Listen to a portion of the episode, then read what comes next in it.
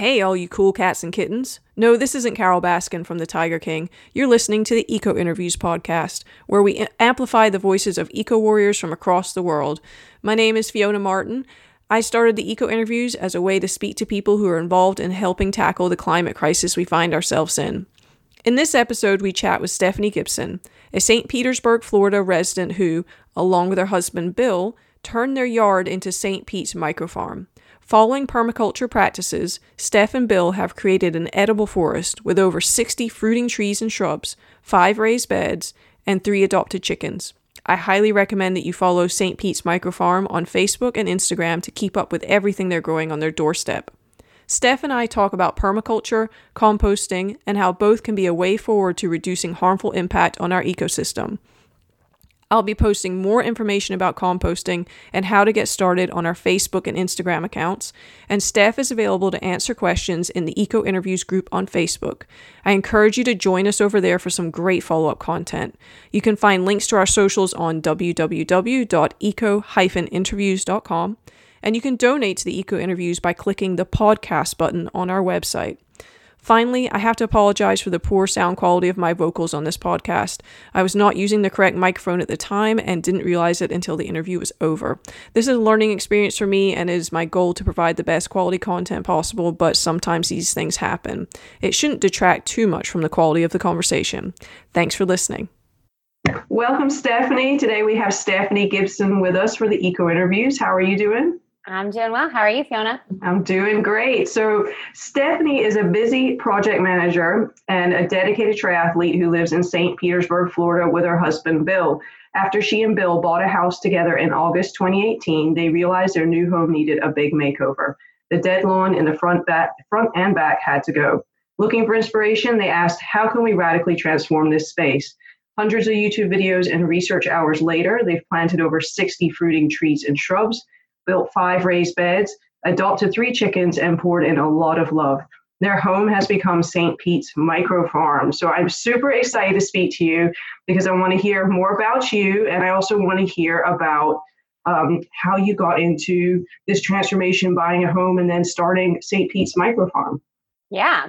Um, so I had never actually done any kind of gardening before. I had my little herb garden in our little apartment.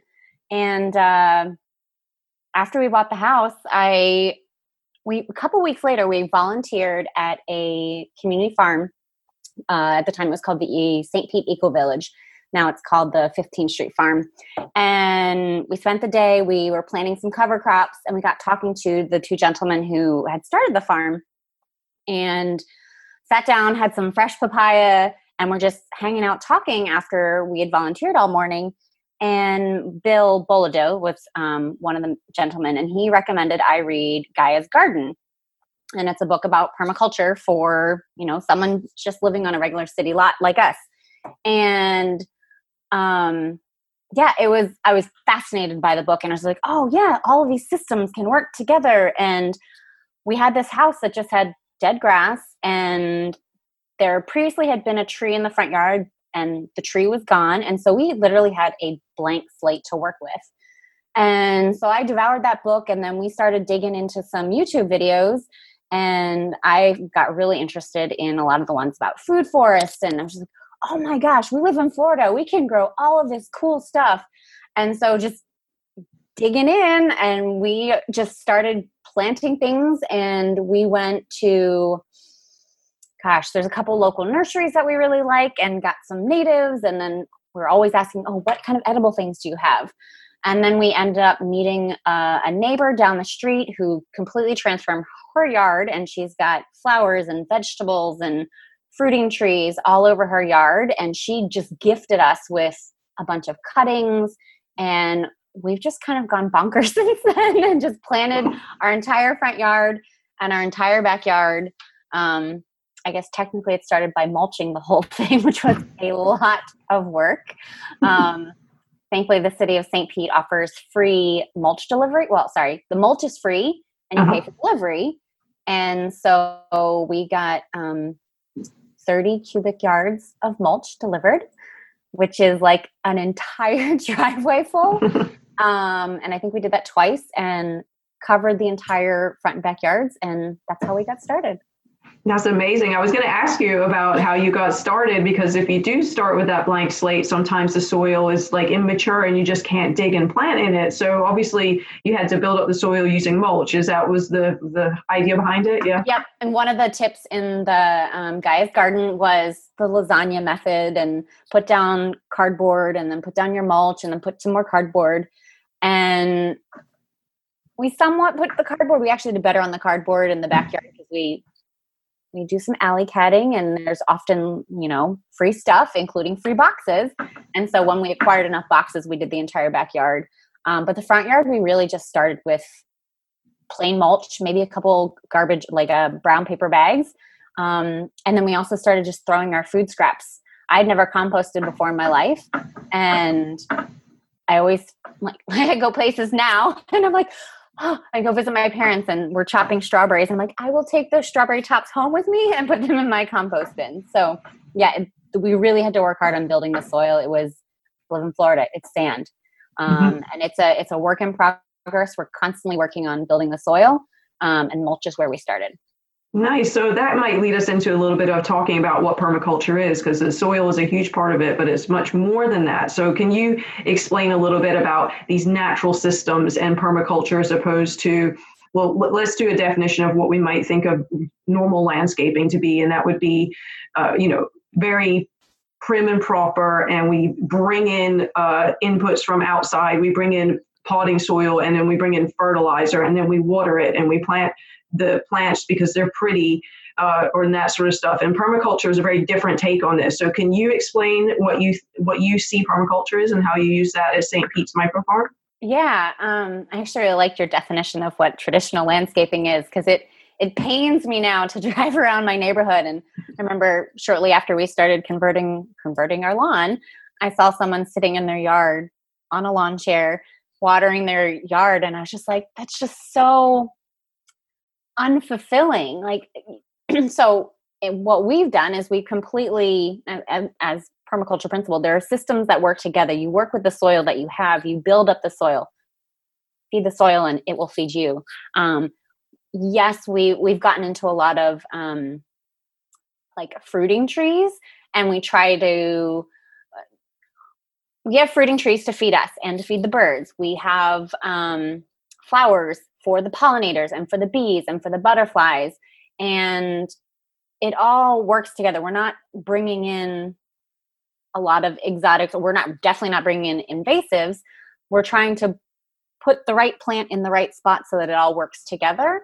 Um, one of i think one of the things that got me bought really bought in was in some of these videos they're like oh it's hardly any work. I'm like what? How can you have this amazing beautiful yard with these trees and flowers and and all these incredible plants and it's not a lot of work. And i think that's what that's the beauty of it all. It all works together. Um, you've got your nitrogen fixers building that soil and you've got your fruits and vegetable trees that once they're fertilized they're gonna they're gonna feed you. And so mm-hmm. yeah it's all systems that work together. Eventually we'll we'll have you know rainwater catchment systems and if you've got low spots in your yard you plant um, plants that like water. Or if you've got high spots that stay dry you plant your drought tolerant plants there. And so it's thinking about the space that you're in and using it wisely and being planful about it. Um, and there's some really cool stuff you can do Mm-hmm. Yeah, I love the. It's not a lot of work. I've heard it called lazy gardening. I used to joke that our. If someone asked me, "Do you know what permaculture is?" and I said, "Yeah, that's our front bed because we haven't weeded it in like four years." Like I just gave gave up on that. It was so much work, and it is exciting. Permaculture, regenerative agriculture is using those natural systems. So instead of spending all that energy raking the leaves that the fruit trees are dropping, the leaves naturally drop and then they decompose and they're feeding the soil. And it's so funny that as humans or at least in like Western civilization, we've gone so far away from those natural systems that were that are in place to help and feed us. So that's super exciting. Did you have any? Well, you have a neighbor down the street who's doing the same. Did you have any neighbors give you any side eye or pushback? Luckily, no. That neighbor that actually that gave us some gifts, she had actually kind of gave gave us a little warning. She has gotten cited several times um, from the city and we've been really lucky so far to not have had any problems because you drive down our street and our house definitely sticks out. You've got green lawn, green lawn, fruit trees, and craziness going on, and then green lawn, green lawn. And so we're trying really hard to make it beautiful because I know it can get a little wild and crazy. and so we are aware that we live in a space where we could get cited. Um, but it's beautiful and I, we've actually had folks in the neighborhood drive by and like people we've never met pull in and they say what is that? Because we have a we have a bunch of papaya trees growing in and the papaya on the front yard they're literally bigger than my head. And f- people come by and they think they're coconuts um, because they're really that big. And we had somebody else come by and say what is your secret? What are you doing? I've got a papaya tree and it's this big. so we, uh, we've definitely started making a name for ourselves. And, but I think in our little vicinity, it seems like the neighbors have been really supportive and are more curious right now. Um, and so I hope one day that we'll be able to share the the bounty that we have. Um, I did actually. We've got some papayas along the alleyway in the backyard, and one of the neighbors on the other side she actually came by and asked if she could have one of the green ones to make um, some hot pepper sauce. And i said absolutely here's 5 mm-hmm. um, and so it's been really cool to have this abundance that you can share. Um, and it's like i i grew this. And there's something also um, very satisfying about saying i grew this um, mm-hmm. help from mother nature. Yeah it's funny um, going through the the sort of not disciplines, but uh, parts of uh, permaculture and regenerative design, it was mentioned like, who do you have around? Well, first of all, who's using your garden? It's not just like me and my husband. It's also my dogs. It's the birds. It's the squirrels. It's it's uh, rabbits. It's all these things that we need to think of. But then it also said who's next to you and who might have a problem with your garden. What fruit tree can you plant on their side of the yard that they would like? And I'm like, oh, okay, interesting. Yeah, um, that's really true. Yeah, we've um the, the neighbor right behind us actually well no sorry next to behind me right now um he i think he was a little skeptical at first um and i'm trying to kind of give the olive branch i've offered tomatoes or or some fruit. Um, he still hasn't quite said, "Oh, that's fabulous," but I'm still working on him. there you go. I think, yeah, I think fresh fruit from the yard next door is an amazing gift. So tell us, brag on your bounty. I follow you on Facebook. Obviously, we know each other. I am extremely jealous of the Florida growing season because you have tomatoes in winter, and I'm sitting here like, oh my god, we still have stuff in the tent, and like maybe in two months we'll have something. And so tell us about everything yeah. that you grow. Yeah. So um, when I first moved to Florida, I actually had to like flip my thinking about what is in season. What is season? I was part of a CSA. I moved from DC. I was part of a CSA and I got here in the wintertime and it was spring and I was like, all right, I'm going to join a CSA. It was May. And all the CSAs were done. the season was over. And so that was a, a, shift I had to make. And now as I've, I've started growing annual vegetables, um, I've got let's see, the bed right here has dill. Uh, so my I've got some herbs. I've got dill, thyme, sage. Um, I'm still working on being successful on my on my basil. It's not been so happy with me. We're good at basil, so when we get okay. some, mm-hmm, yeah. um, oregano, um, rosemary. Those are the herbs. Oh, and I've got some cilantro and parsley in that as well. Um, as you mentioned, my tomatoes. Uh, we have I planted, let's see, I, I started the seeds in July of last year and I started six.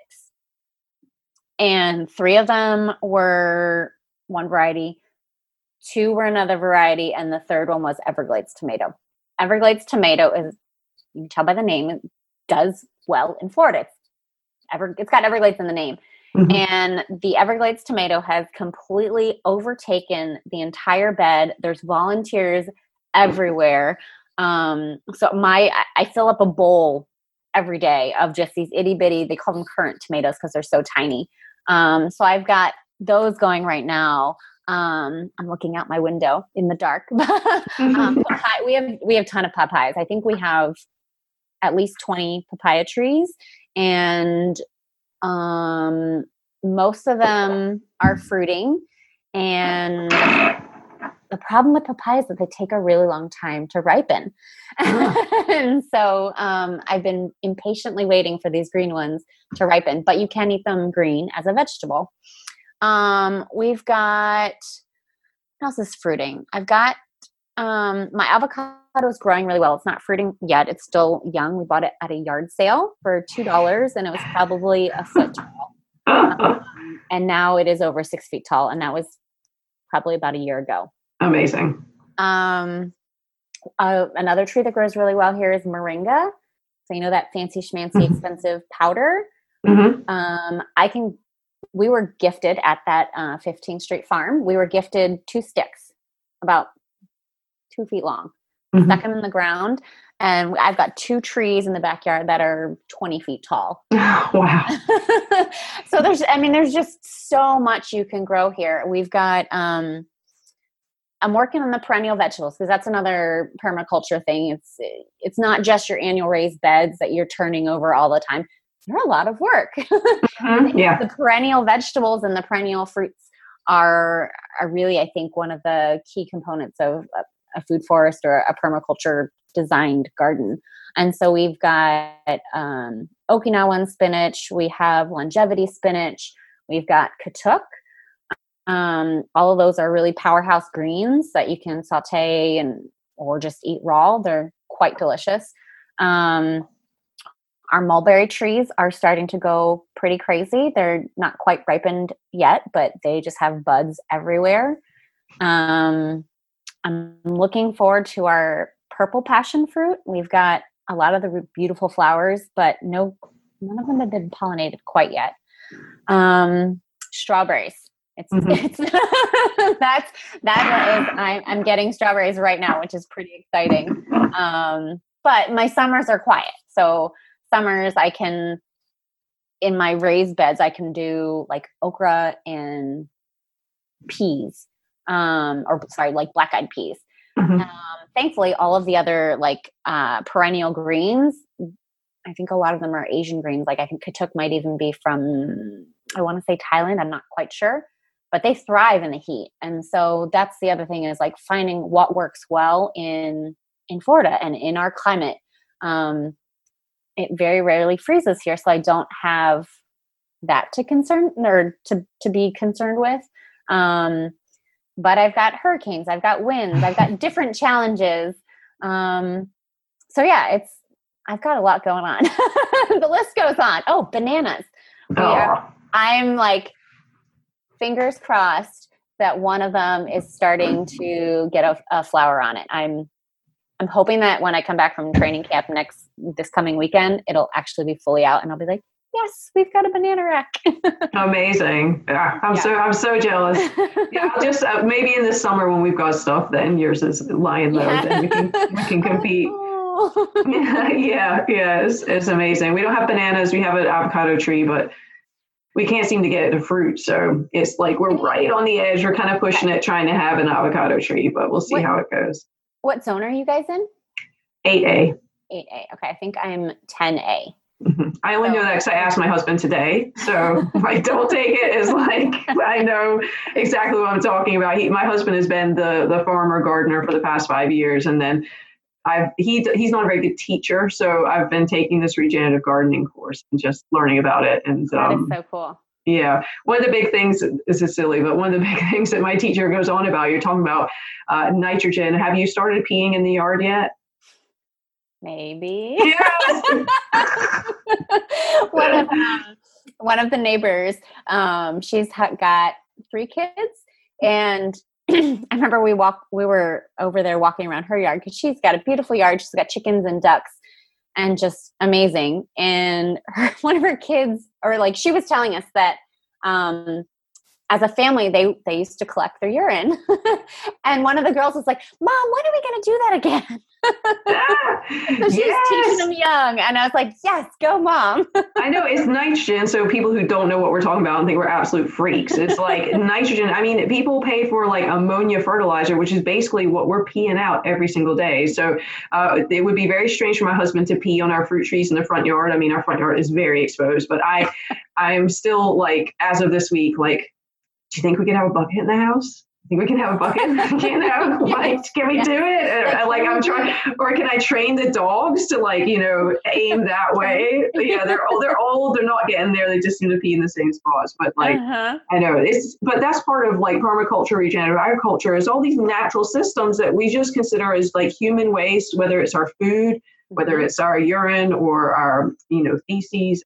I'm not using that, but um that takes us to compost, one of my favorite subjects ever. Talk to me about your compost and how that yeah. works in your yard. So we started by um actually we started by having one of those barrels that you buy at the store. I, I think we had been gifted it. We filled that thing up so fast. Mm-hmm. and I was just like, we need we need a bigger space to do this. And so we just started, not just, but um after that we transitioned to throwing all of our food scraps and mulch and leaves and whatever we found into one of the raised beds. And so we that was our compost pile. Um and I didn't cover it. I just kind of let it do its thing. I'm I'm a very lazy composter. I don't have I don't have the three bins. I don't turn. I I just kind of let it do its thing. Mm-hmm. And um when I need soil, I kind of go to the one bed that's still kind of our, our working compost bin and dig down real deep. I'm like, oh, there's my there's my gold. so we do a lot of like so we use one of the raised beds. Um, we do a lot of just compost in place. If I've got um, I say one of the other good things for bananas is bananas. So I throw the banana peels, I throw my coffee grinds, I throw everything in we have a banana ring out front and then we have another one in the back. And so I throw it a lot of it in the banana ring or anything that else is a heavy feeder.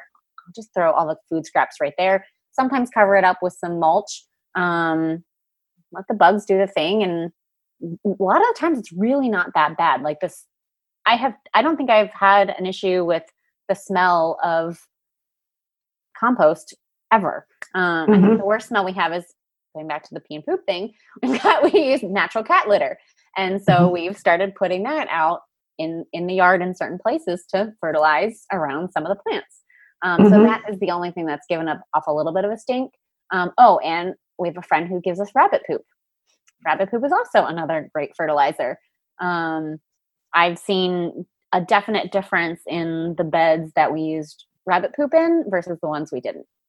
Oh, nice. Oh, and then chicken poop. Duh. I was going to say, tell us about. That was going. to Next question was talk to us about how the chickens work into the system because yeah. man, I'm getting 16 chickens and they're they're going and doing their thing. So I need to know what they're going to do. Yes. So uh, one of the really cool things. So we only have three girls, and all of the raised beds that Bill, um, Bill and I built are eight by four. So I think it's like the standard size is comes as an eight foot, and then you just one cut.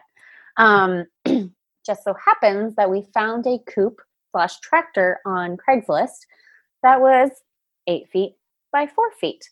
Mm-hmm. And so we, it, it's about, I think it's a prefab one, probably from Tractor Supply and it's probably got a two feet tall run of chicken wire all around it and then on the one half there's a little coop that fits three hens they say you can fit six in there. I don't know that i trust it. Um, but that's the coop where they go in and it and it's i think it's intended to be just a, a run that you can move around. Well we stick it on top of one of the raised beds and let them work there for a while. And then right now all the other ones are in use. So after one of the probably after the tomatoes are done running their course we'll move them to that bed and the one that they just came off of is great for for whatever I'm going to plant next. They've done their job there.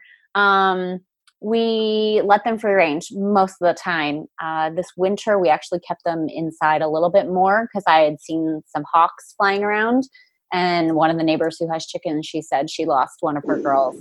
Um, and so I kept them inside for the winter, but I I let them out all day today, and just so much happier.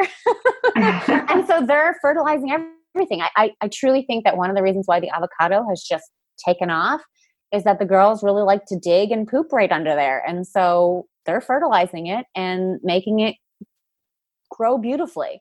Mm-hmm. So yeah, so they are they're just doing their thing. They are a little bit annoying because on the last raised bed I've got broccoli and I don't have yet a barrier. Mm-hmm. Um, so they just jump up and they've totally destroyed the broccoli leaves. in the process of, of building an anti-chicken raised bed something. um, but I'm like, you know what? They're happy. They're out. They're getting good greens. I'm okay. Yeah. They are they are great. I'm excited that you're getting chickens. I am too. Nature's little helpers and and that's something my husband had mentioned that we'll have to figure out something to wall off our our active um beds and we, i don't think we can put the chickens on top of them just because we have too many but that's another good point you mentioned once the tomatoes are done um, i imagine that you practice like a no-till style of mm-hmm. gardening which is yep. like for people who aren't into permaculture and regenerative ag like is mind-blowing that you don't when you're done you don't pull everything out and then turn up the soil. So what do you do? Is like I did a little chop and drop yesterday. It was so uh-huh. fulfilling where you just take. We had like dead Mexican petunias. They're just big dry stalks, and my teacher said the energy is up here and it needs to be on the ground. So you just chop them and you just chop them and uh-huh. leave them there. So tell me about talk about when your tomatoes are done, exactly what you're going to do. Um, well, I haven't quite thought that far ahead, but I you know, like exactly like you said, just knock them down, probably cover it over with some mulch, and then put the girls back on top of it. It's and done. And let them do their thing. yeah, we do. Uh, one of the other um, permaculture principles, or I don't know, buzzwords maybe, is the chop and drop. And so mm-hmm. we um, we have Mexican sunflower. Are you familiar with that? I haven't. No, I don't know. So um, I I saw a video and um, by Pete Kanaris Green Dreams. He's like one of the YouTubers I follow all the time, and, and I've learned a lot from him. But um, I believe in the video he said he calls it nature's fertilizer. Pound for pound, it is equivalent to uh, chicken manure, and so mm-hmm. and it grows like a weed. It's another one where you take a cutting, stick it in the ground, and we've got ten foot tall green leafy plants and then they have these beautiful sunflowers that the bees love. And so you could just chop, drop, putting nitrogen back into the soil, and it looks like, oh, those plants look sad for like a day. and yeah. then they've grown back. And I, and I think every two months maybe we do a good round of chop and drop to keep them keep them lower and mm-hmm. bushier and fertilize the ground it's so it's so cool. Uh, have you gotten into uh, one of the things we realize when we get the chickens, and even just now because we have really been well now there's two people working in the garden me and my husband and so we're really going through like the compost that we created and my husband is worried like if we get chickens we're going to need even more and so in my co-working space i've started a composting bucket there and we're going to have to start divvying up like you know the fresh scraps are going to the chickens and then this is going in the compost pile. Have you struggled at all with getting your compost together? Are you taken from other places? I haven't. I really want to. Like mm-hmm. there's there's a number of breweries in st pete and i have heard from other like i follow a couple other permaculture folks from that are local on instagram and i see them they say yes i scored this like the the mash or mash from the from the brewery or oh this local coffee shop gave me all of their grounds. Um, I'm part of a CSA here. Mm-hmm. Um, and he has built his soil. He had a partnership with one of the local companies, and I've seen him just hauling loads of coffee grinds. And there's a whole bunch of composting programs in St. Pete, and I have friends who their house is a drop off site. And so I've considered doing that as well. Um, I've only, I think the only kind of donation or help I remember talking to our neighbors next door one time um, and said, Yeah, if you've got any extra food scraps, send them our way. and they gave us these Tupperwares of like things from their barbecue that was ah. like chicken and like there was some stuff that was usable, but other stuff was like, it's the pot that counts. but I'm going to start teaching you what is what we can compost and what we can't. So yeah, I just that's really where I think it, there's so much anyone can do. It's so easy. Like you do not need to throw out that the butt of your um, lettuce mm-hmm. or the stem of your broccoli. Like compost that, put it back into the ground. Yeah, I just wrote like a sign because uh, at my co-working space, someone had brought a bucket in for composting maybe a year, year and a half ago, and they'd kind of been in charge of it, and people had gotten to a habit, but it's kind of been left alone and not taken care of. But I made a sign because I remember like when I first started composting was kind of intimidating. I didn't really know what went in it. Um, but once you get in the habit, so I made a little sign that says what can go in the compost: coffee filter plus coffee grounds, like immediately in an office. That yeah. goes in the compost bin. Yeah food scraps, banana peels, orange peels, and then I'm like, no meat. Yeah. we don't yeah. have that type of compost pile. Like we can't guarantee.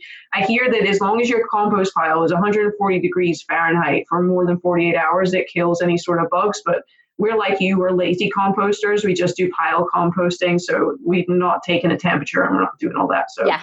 no meat. We're not doing that. But you can put um you can put eggshells in it. You know, we do that. Uh, paper towels um, cardboard minus the uh, tape, and we uh, we're also going to be saving cardboard to do lasagna mulching, yep. just like you mentioned. So. Yep.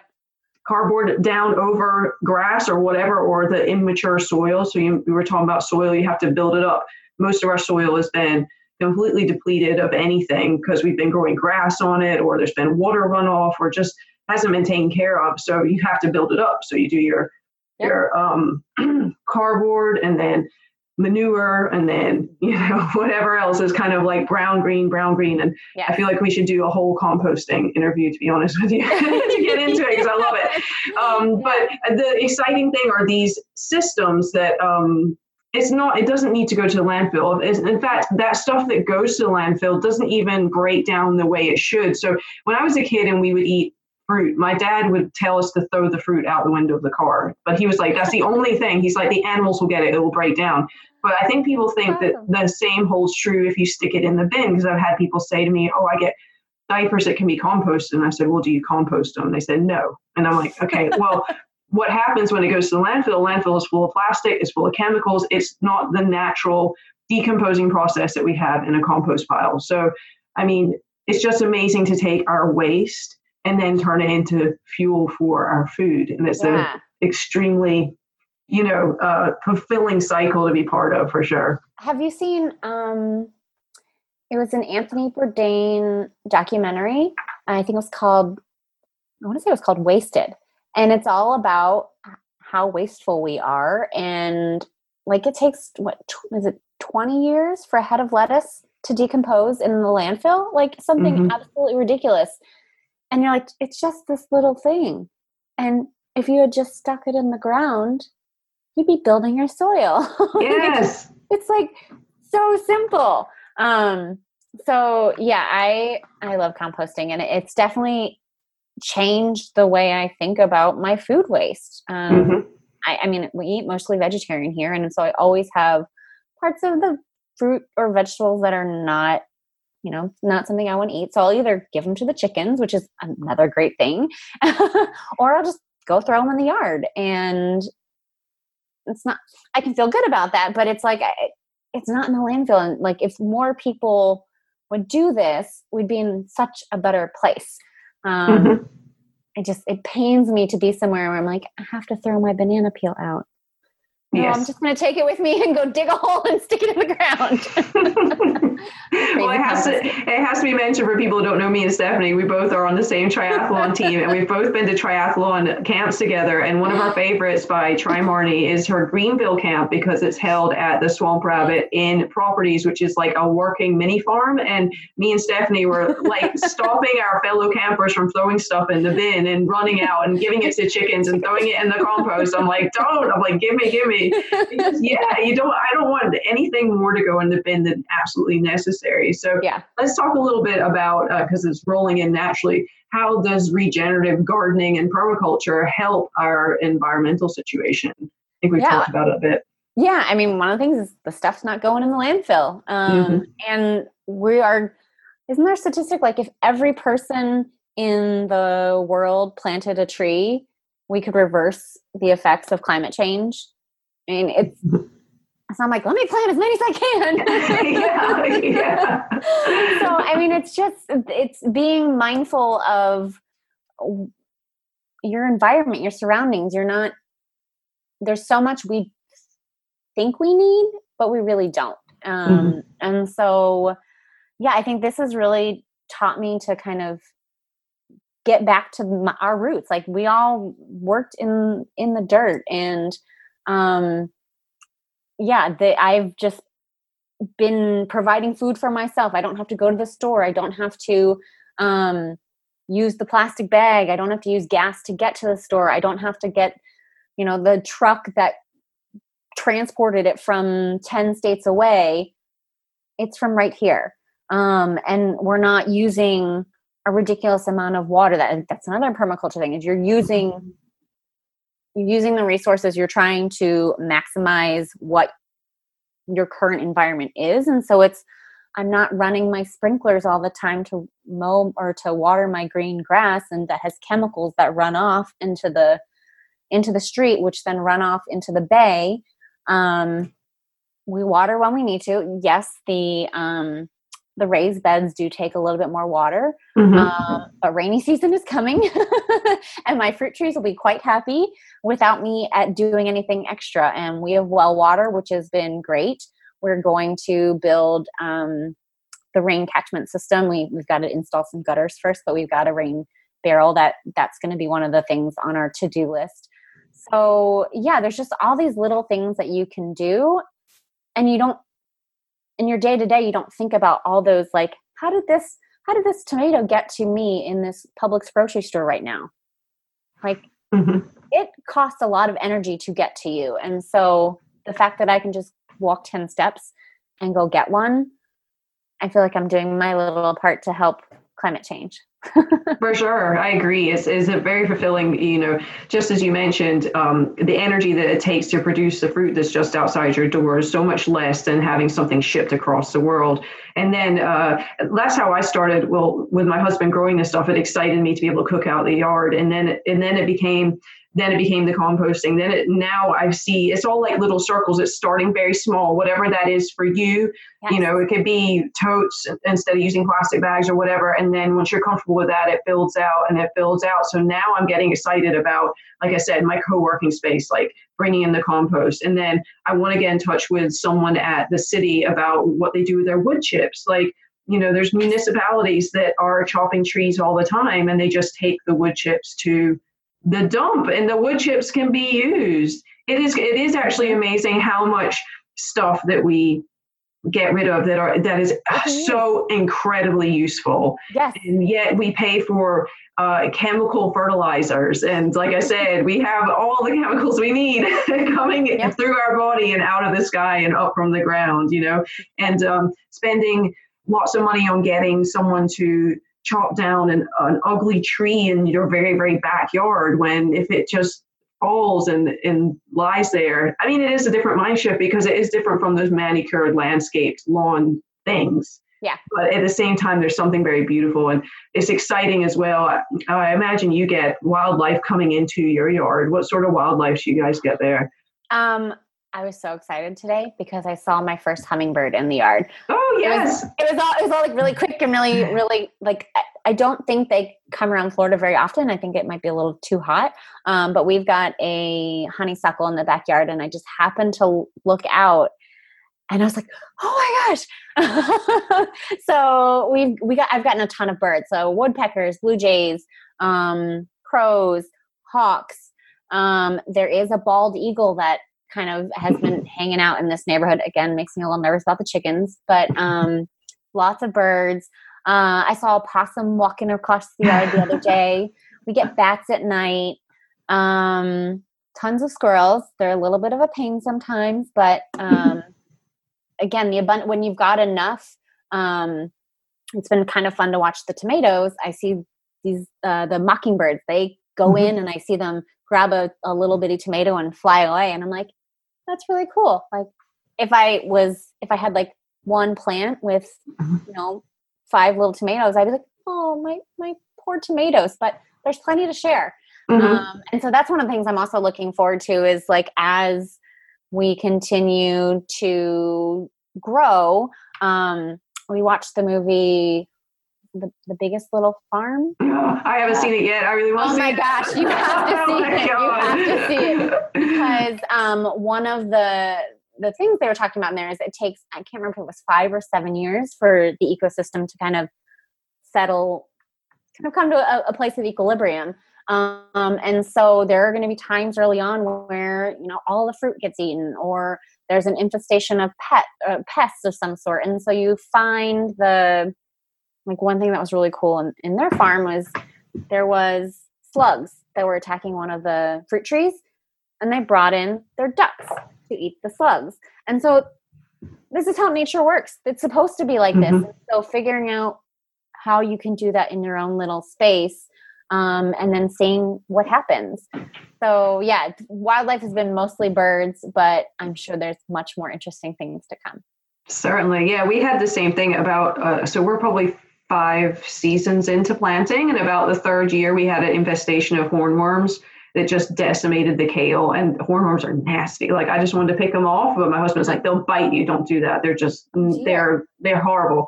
And um, it just had to have that year. It was a combination of, well, they were around, and then I wasn't picking the kale enough because there's also that um, when you're starting to get into the ecological movement, this idea that humans are destructive to everything around them. So I certainly came in that way where it was like a hands off, like you want to leave things Mhm. alone. But Yeah. something I've learned through through actual practice and then also through my course is that our plants, especially the ones that we eat, have been domesticated. Well, we have domesticated them along with us, and they actually thrive with us interacting with them. So as I pick the kale off, it does better because that is exactly what it was bred to do. So me leaving the kale for as long as I did, like, oh, I don't want to use it, was just right for a, a bug infestation to just absolutely decimate it. And now every day I'm out there getting the kale.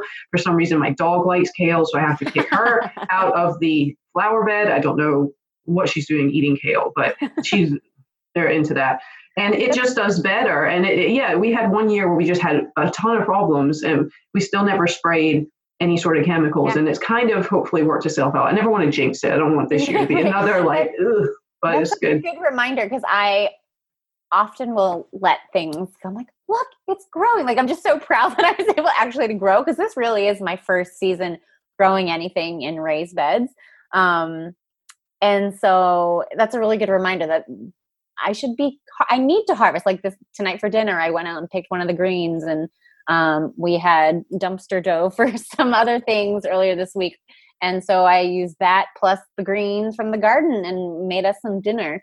And so, um, yeah, that's a really good reminder. I need to just go out and pick stuff. It'll be okay.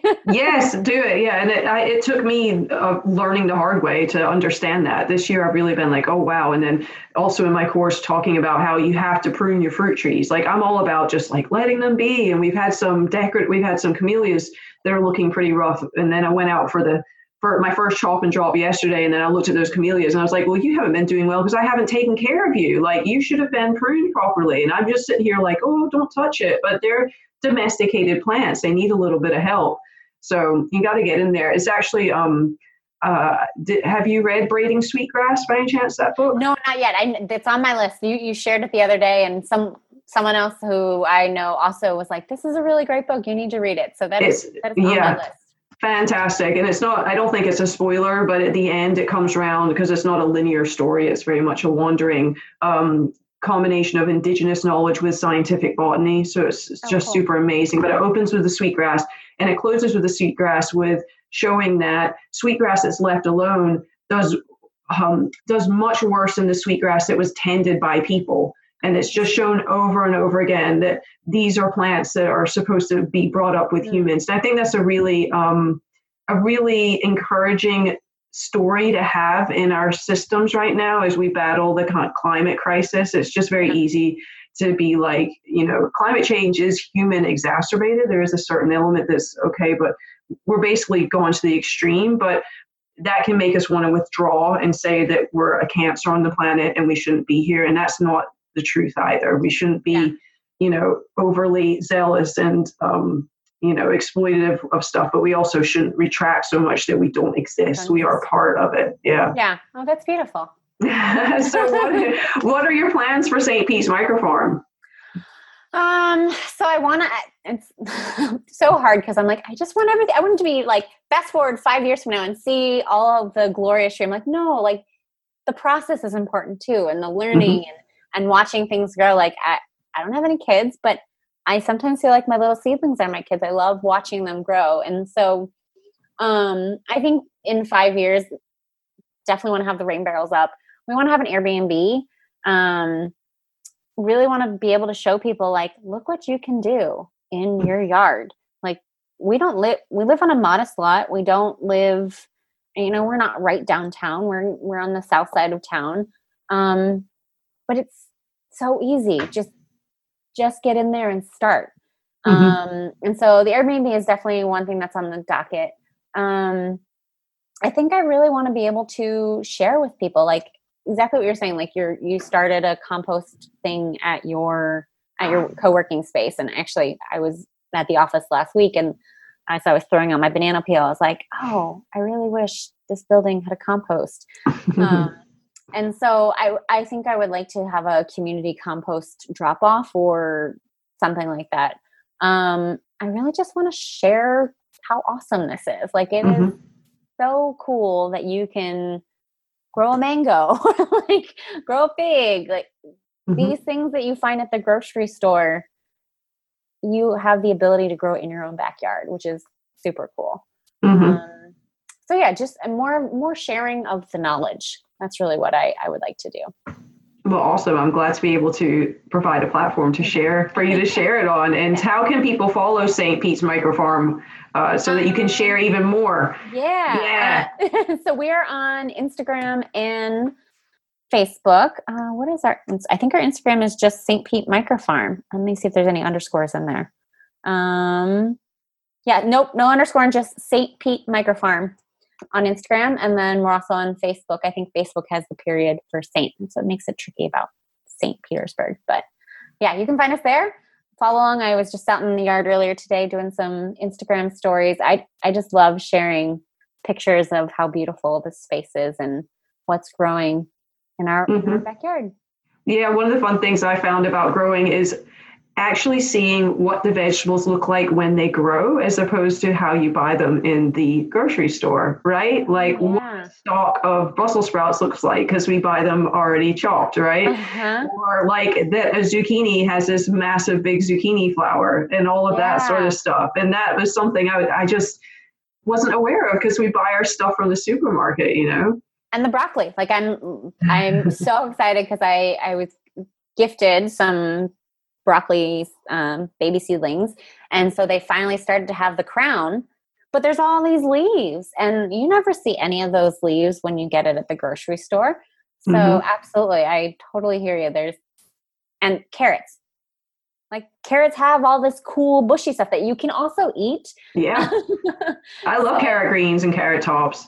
Yeah. And I also, and you see as well how broccoli and Brussels sprouts are related because they look actually exactly the same when they're growing, yes. except that you get the little nodules for the for the um, Brussels sprouts. We we tried to grow broccoli and it's not been successful so far. We had like it took eight months to get like one crown Oh, Maybe we'll try again. We did that one wrong, but it's it's fun. It's the it's the experimentation, right? You just don't know, and you don't know what's going to do well in your soil. And as we build the soil, that's going to change, and depending on the seasons. And I think it makes you a lot more grateful for how things happen because you put the yeah. work in. You know. Yeah, it's all trial and error. Like there's, I mean, one of the things about permaculture is the design element, and I, I'm a planner, I'm a project manager, and so like I wanted to plan out here's where everything is going to go. And Bill is much less of a planner than I am. He plans some things, but a lot of it has been in his head and he's like thinks that things are going to go and I just trust and we yes, we've we've moved things trial and error, but for the most part it's things have just been thriving. You know, you see what parts of the yard get the most sun and you see what parts are the shadiest and so we have had to move some things that we thought based on what we read that it was shade tolerant. Nope, it needs more sun, and so we need to move, or vice versa. And so, yeah, there's all kinds of cool things that you can do, and yeah, it's been lots of fun. Have you tried any hugelkultur yet, or have you read about that? Yes, I've read about it. We ish. So and I and I say ish because when we moved in, um, we were told that in the very front of the yard there had been a pine tree, and mm-hmm. the pine tree was like we've seen pictures of it. The pine tree was ginormous, and so they chopped it down and buried it, and there's this mound, and and that's where the roots are. And so, sure, we're not putting lots of you know uh, pieces of wood on top because I think mm-hmm. that's really what the hugelkultur is, but like it was kind of already in place. The, the, foundation of it was started. And so that's actually where our banana patch is, even though it is a little higher and bananas do like it to be wet. And so it would make more, a little more sense to it lower. They've been thriving right where we put them. So I, I say it's all because of the pine tree that used to be there. nice. Yeah. So hugelkultur, I mean, we're doing it ish as well. And it's because I know someone who's in permaculture and she just kept saying, you could do hugelkultur. And basically, for people who don't know what this is, and I'm sure not very many people do, it's, and I might be getting this wrong, but the base of it is any sort of decomposing or rotting wood. And then you build up compost and soil on top, and then you plant on it. And so, uh, my husband's not real excited about the ideas of mounds. Um, so our hugelkultur ish was digging a hole, and then we have plenty of decomposing wood on our property because we have yeah. old trees and some of them are falling. We put that down, and then we put uh, leaves, and then we put compost, and then we put. Um, this is something I would want to ask you about. We were advised to put in um, Sea-90, which is basically a bunch of sea salt because we don't have the minerals in our soil. It's been washed out. And so by putting sea salt back in, the, the, the idea is that our minerals in our soil have been washed out to the ocean and we're not naturally getting them back. And so you put the sea salt in, which would have the minerals, um, and or seaweed. And we don't have any source for seaweed, so we use sea salt. And then we put more soil, and I've put potatoes in there, and we topped it with uh, straw, and supposedly just let them be. And so we'll see how our kind of hugelkultur goes. But you're next to the ocean, so maybe you don't need to do the sort of sea mineral stuff. Yeah, I've I've heard people do that. I, haven't, um, but I I do know people, or I've seen people locally who go to the beach and pick up seaweed and put it in their garden. Um, get to get those minerals.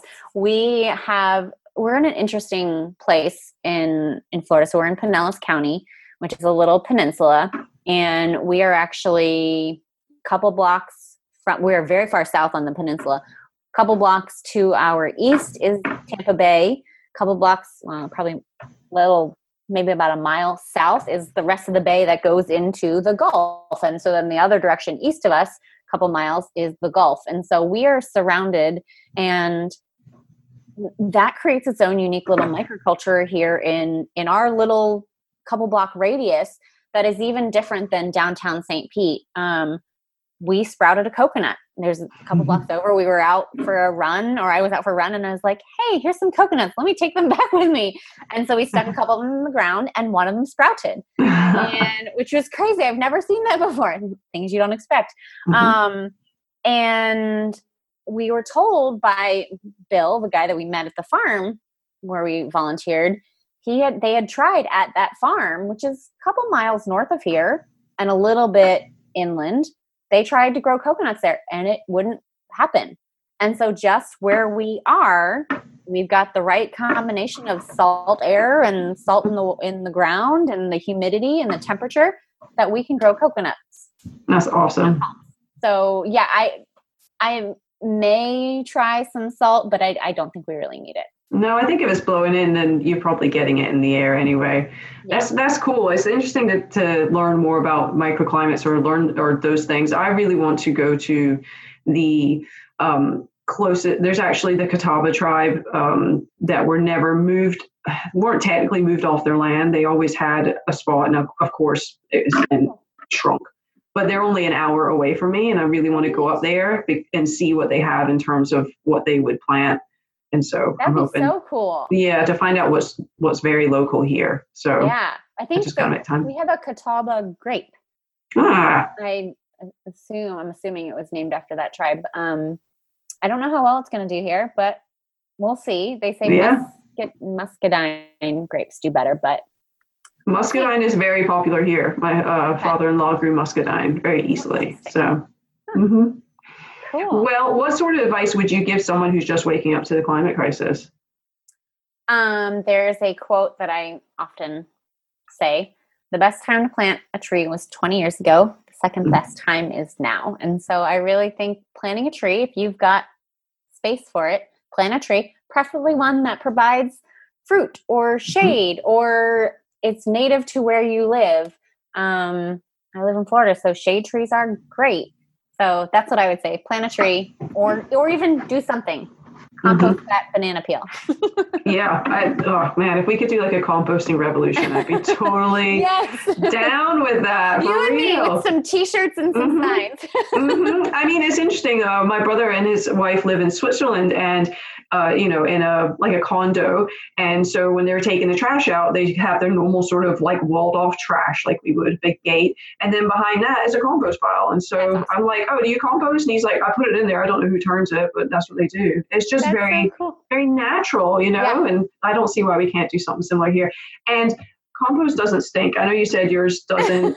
I, like it doesn't smell. We don't have a smell problem. It doesn't doesn't smell. Not So, hard. It's super easy. Anyone can do it. mhm, for real. well, Steph, I've had such a good time talking to you, Yeah, and so good to see you. uh, yeah, and I'm looking forward to continuing to follow Saint um, Saint Pete's Micro Farm on Facebook. I'm going to get on Instagram. I haven't followed on Instagram yet, so I need to get on there and do that. And um, and maybe we can check back in on when's a like a big fruiting season for you. If summer is not it, then when do you guys get a lot of stuff? Oh gosh. I'm a so I'm planner, big nerd.